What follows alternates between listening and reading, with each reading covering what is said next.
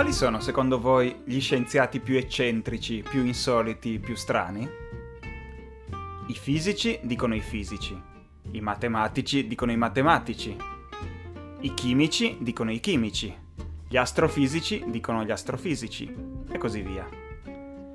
Beh, io, in rappresentanza della categoria dei naturalisti, posso dire con assoluta certezza che invece i più strani di tutti siamo noi. E per farlo vi racconto di qualche esempio che vi farà cambiare idea se per caso non siete già naturalisti e sapete qual è la verità. Innanzitutto, penso che molti di voi abbiano letto i libri di Gerald Darrell, se non altro La mia famiglia e altri animali, che è stato poi trasposto in una bellissima serie tv in tempi recenti. E questo suo libro La mia famiglia e altri animali fa parte di una trilogia insieme ad altri due libri molto meno conosciuti che sono L'isola degli animali e Il giardino degli dei e appunto in tutti e tre questi libri racconta della sua infanzia giocosa e spensierata sull'isola di Corfù in Grecia, in cui lui ha creato un suo vastissimo serraglio di animali domestici più o meno strani. Poi Darrell è diventato un grandissimo conservatore, uno dei massimi esperti al mondo di benessere animale in cattività, quindi al di là della stravaganza è proprio un personaggio che merita grande rispetto e grande attenzione. E inoltre è il fondatore di quel bellissimo giardino zoologico che si trova nella Manica, nel canale della Manica, quindi tra Francia e Inghilterra, sull'isola di Jersey. A parte Gerald Darrell, un altro naturalista famoso e particolarmente strano è Steve Irwin.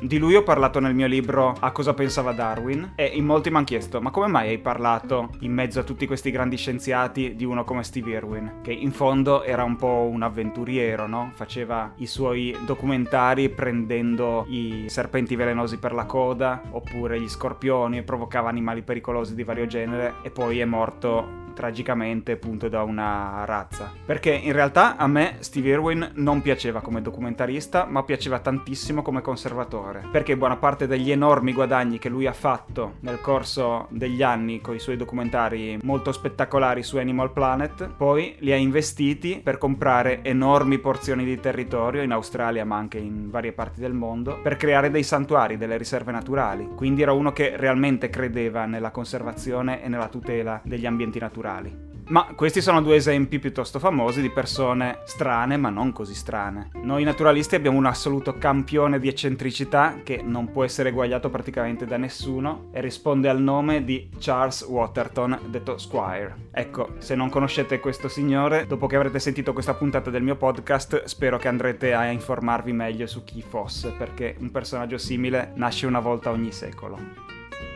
Allora, Squire Waterton era un nobiluomo inglese vissuto a cavallo tra la fine del XVIII secolo e l'inizio del XIX secolo. Era originario di Walton Hall, era di una famiglia cattolica della piccola nobiltà e tra i suoi antenati figuravano, tra gli altri, otto santi, e uno di questi famosissimo Tommaso Moro. E insomma aveva una serie di antenati piuttosto celebri. La sua famiglia, la sua famiglia aveva dei possedimenti nella Guyana britannica, dove veniva coltivata la canna da zucchero Dopo un po' di anni in cui gestì queste piantagioni, decise di visitare, viaggiare dentro la foresta amazzonica, esplorarla. E fece numerosi viaggi in questa foresta amazzonica e uno dei più memorabili lo condusse fino a piedi nudi in Brasile, nel corso della stagione delle piogge.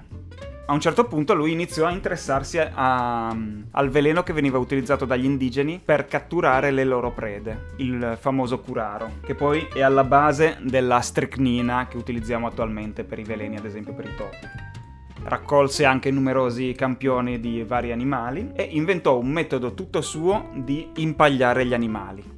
Impagliare forse non è il termine giusto perché in realtà le sue tassidermie erano cave dentro, che già è qualcosa di assolutamente inusuale ma grazie a questo sistema che ha inventato lui, in cui impregnava i suoi esemplari con il sublimato di mercurio, poteva dare a questi animali la forma che voleva e creare dei reperti che erano estremamente simili agli originali in vita. Ma non solo, lui utilizzava anche la tassidermia per fare satira, e quindi creò delle bellissime tassidermie in cui rappresentava ad esempio il debito pubblico della Gran Bretagna, in questo caso utilizzando una tartaruga con eh, montata davanti la faccia di, un, di, una scimmia, più altri dettagli particolari tutti attaccati intorno. Utilizzò un'altra scimmia tassidermizzata con lineamenti molto umani per parlare di Martin Lutero che a lui non stava simpatico in quanto cattolico, e la copertina del suo libro più famoso, che veniva chiamato Nondescript, non si sapeva bene che cosa fosse, appariva un po' come una scimmia, ma aveva dei lineamenti molto umani. E per lungo tempo ci si è domandati chi avesse voluto rappresentare con questa tassidermia un po' particolare. E beh, si scoprì che in realtà questa tassidermia non era stata fatta col volto di una scimmia, ma col suo di dietro ma Waterton era stato talmente bravo da modellarla e darle dei lineamenti umani a questo sedere di scimmia.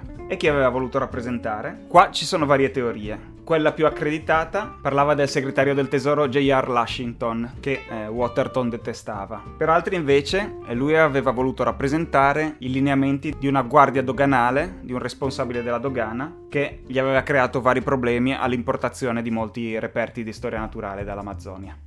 Ma questo è solo l'inizio della nostra storia, perché tra le varie cose che si possono narrare per ricordare il nostro Waterton, c'è ad esempio una bellissima illustrazione realizzata da George Cruikshank, che era un famoso illustratore dell'epoca vittoriana, che lo raffigura a cavallo di un caimano che sta trattenendo per le zampe anteriori, mentre degli indigeni, dei servitori, trascinano questo caimano con lui in groppa fuori dall'acqua. E a quanto pare questa qua era una scena autentica, cioè lui aveva catturato un caimano, l'aveva immobilizzato in questa maniera. In un'altra occasione, uno showman americano era arrivato a Leeds con dei serpenti a sonagli per farli vedere al pubblico. Solo che a un certo punto uno di questi serpenti a sonagli scappò dalla sua gabbia, seminando il panico, finché non arrivò Waterton, che prese questo serpente a sonagli con le mani nude.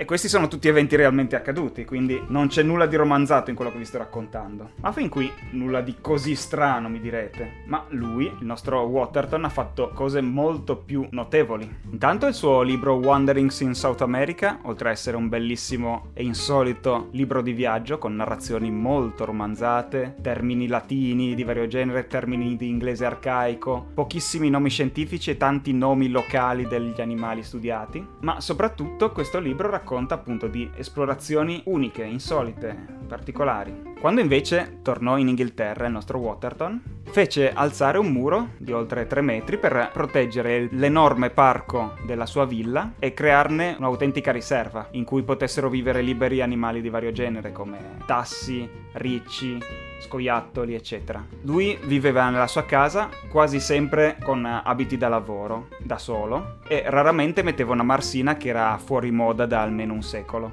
Non era un solitario però, perché ospitava regolarmente curiosi visitatori di vario genere. E questi visitatori, che sono stati circa 18.000 nel corso degli anni, spesso venivano accolti con il nostro Waterton che restava appeso allo stipite della porta o li accoglieva con la testa appoggiata per terra, quindi coi piedi per aria. In certi casi addirittura gli mordeva i polpacci a sorpresa qualche suo ospite, facendo finta di essere un cane. Gira anche voce, questa non è confermata, ma visto il personaggio potrebbe essere anche vero. Pare che lo scienziato si arrampicasse sugli alberi per sostituirsi ai piccoli di Airone che erano stati sbalzati via dal nido dopo una tempesta. Oppure che si vestisse da spaventapasseri. In ogni caso la sua villa fu anche un bel esempio di conservazione ante litteram. Lui cercò di creare un vero e proprio santuario per gli animali, protestò con una fabbrica di saponi e di acido solforico lì vicino finché non la fece chiudere, capendo che il suo effetto sull'ambiente era drammatico.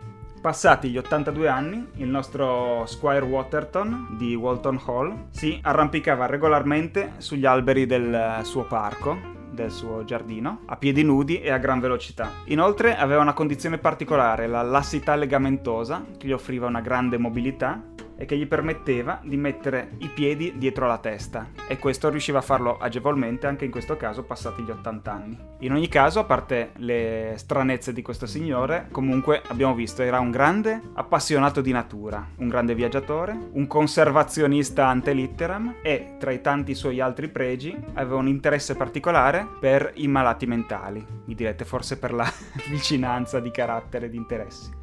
In realtà no, però invitava spesso malati mentali nel, nel parco della sua villa per aiutarli a stare meglio.